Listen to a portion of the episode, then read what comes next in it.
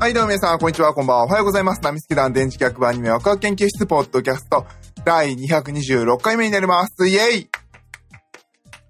はい、ということで、えー、このラジオは二次元の面白さを語り合い、知っていこうテーマにパーソナリティたちがそれぞれの視点で見たアニメの感想を語り合い、新たな視点を持ってもっと楽しくアニメを見ていこうというラジオ番組になっております。イェイはい、パーソナリティの電磁気学です。よろしくお願いいたします。はいはい。えー、そうですね。えー、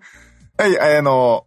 詰まりすぎですね。はい、今回は、タイえー、タイトル通り、デカダンスの感想になります。はい。えーっと、今年の夏アニメでいいんですかね秋アニメじゃないよね。えー、夏アニメの方になっております。あのー、楠木智りさんはね、結構、デカダンス、デカダンスとツイートされてて、ああ、主人公なんやと思ったらヒロインでしたね。いや、この作品においての主人公とは感はありますけど、えー、この作品の一応主人公、一番最初に、えー、クレジットされますのは、えー、かぶらぎ役の小西か、勝幸さんでいいよね、読み方。勝幸さんになりますのでね。まあ、あの、2番目にクレジットされるので、ともりるは、えー、夏目役でヒロインですね。はい。えー、というお話でした。というお話でしたっていう感じだとおかしいですけど、えー、面白い作品でしたね。オリジナルアニメですよね、完全な。あやっぱりオリジナルアニメっていいよね。うん。はい。で、えー、っとですね、一応、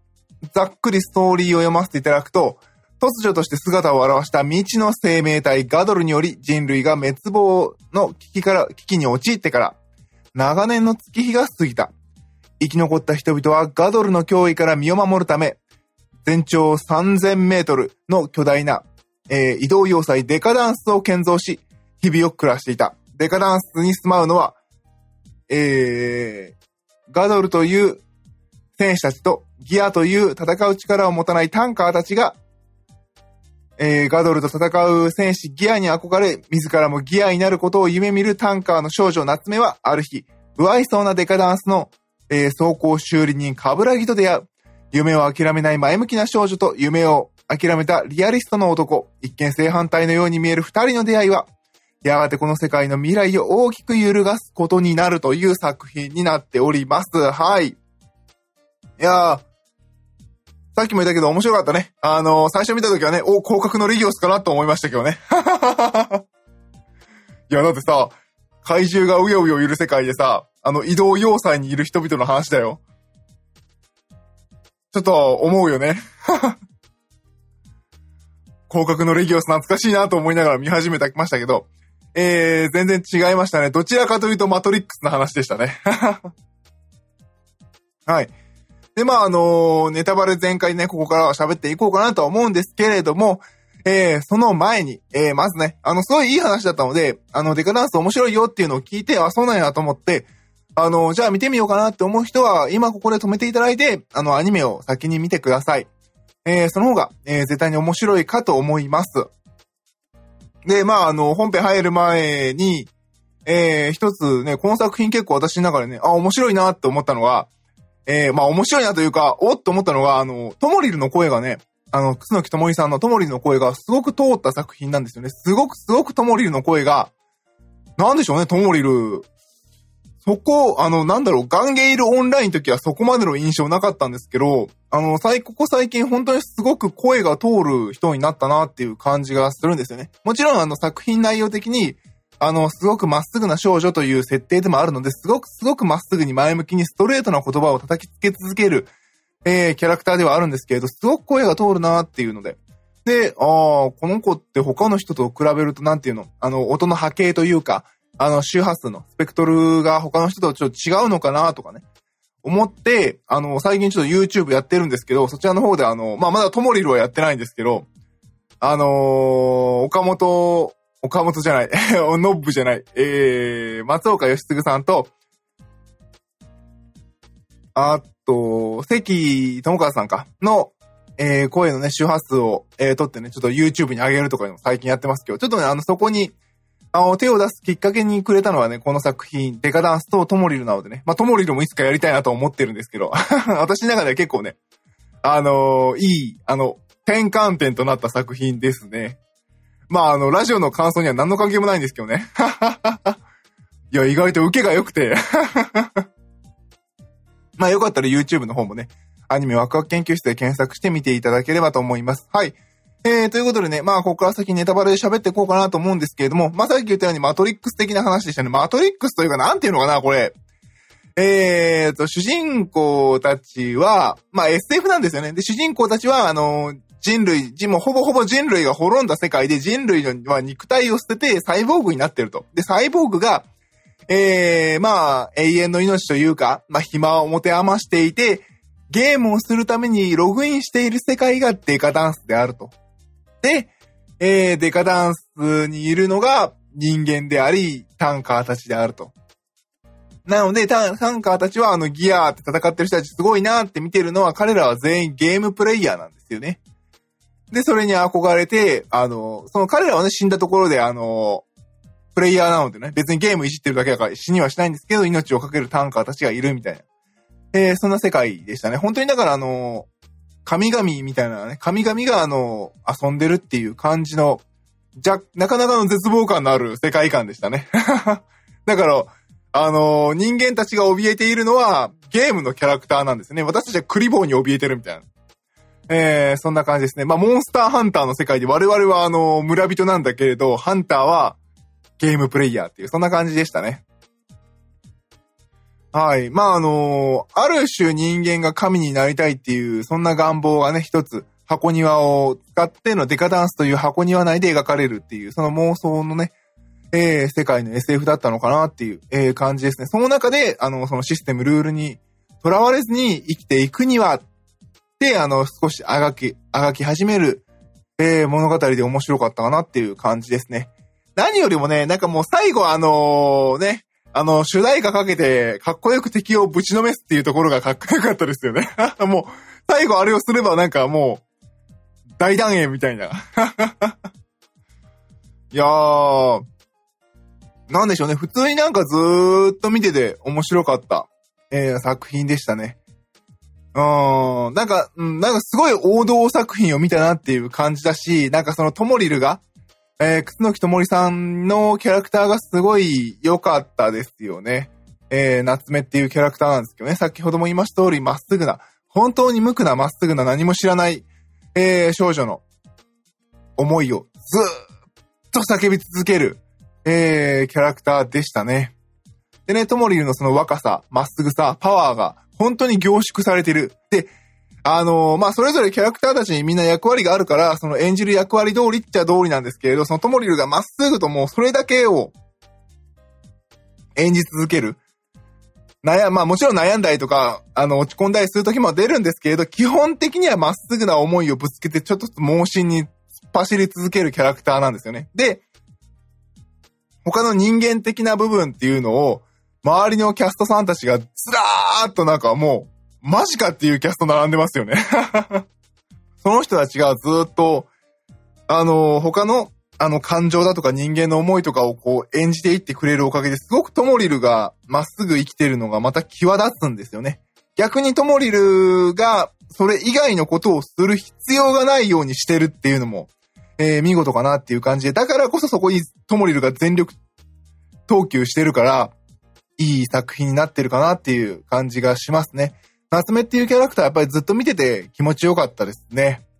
うん、なんかね、もう私はもう年でね、おっさんの被らぎがね、あせやなって思いながら見てましたけど、ともりるの夏目見ると、わけなって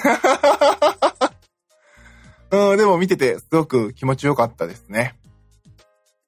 あとはそうですね、あのー、久々にいい鍛えり見たなっていう感じだね。いや、鍛えりうめえなっていうね。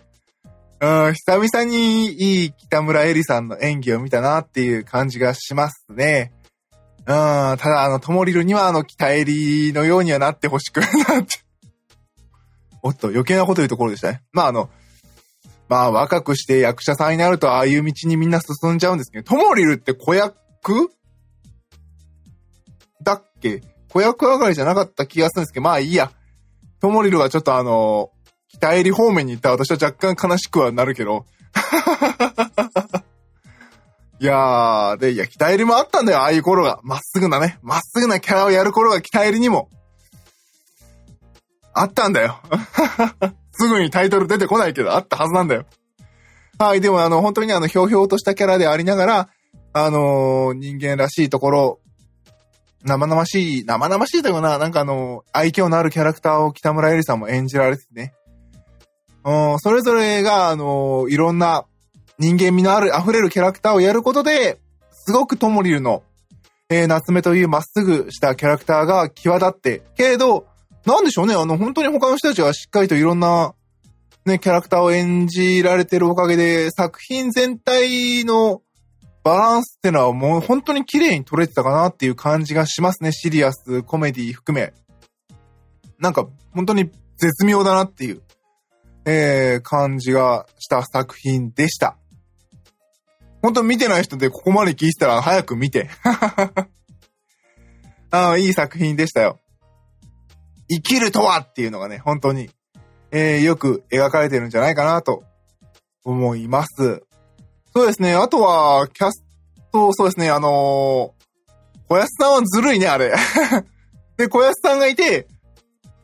ね、三石琴乃さんはクレジットされてて、あれどのキャラやったっけ？とかね。思わずホームページ見たら、お前かーっていうね。そこに三石琴乃さんいましたか？みたいな。えー、そんな感じでしたね。小山力也さんもいいキャラしてましたしね。上田祐一さんも良かったしね。うん、本当えー、見事な作品でしたね。さすがっていう感じでしたね、デカダンス。うん、面白かった。なんでしょうね、あの SF で、SF らしい悩みとかが、あの、その生き方とかテーマ的にはあるんですけれど、あの、なんていうのかな。あの、さっき例え出したマトリックスとか、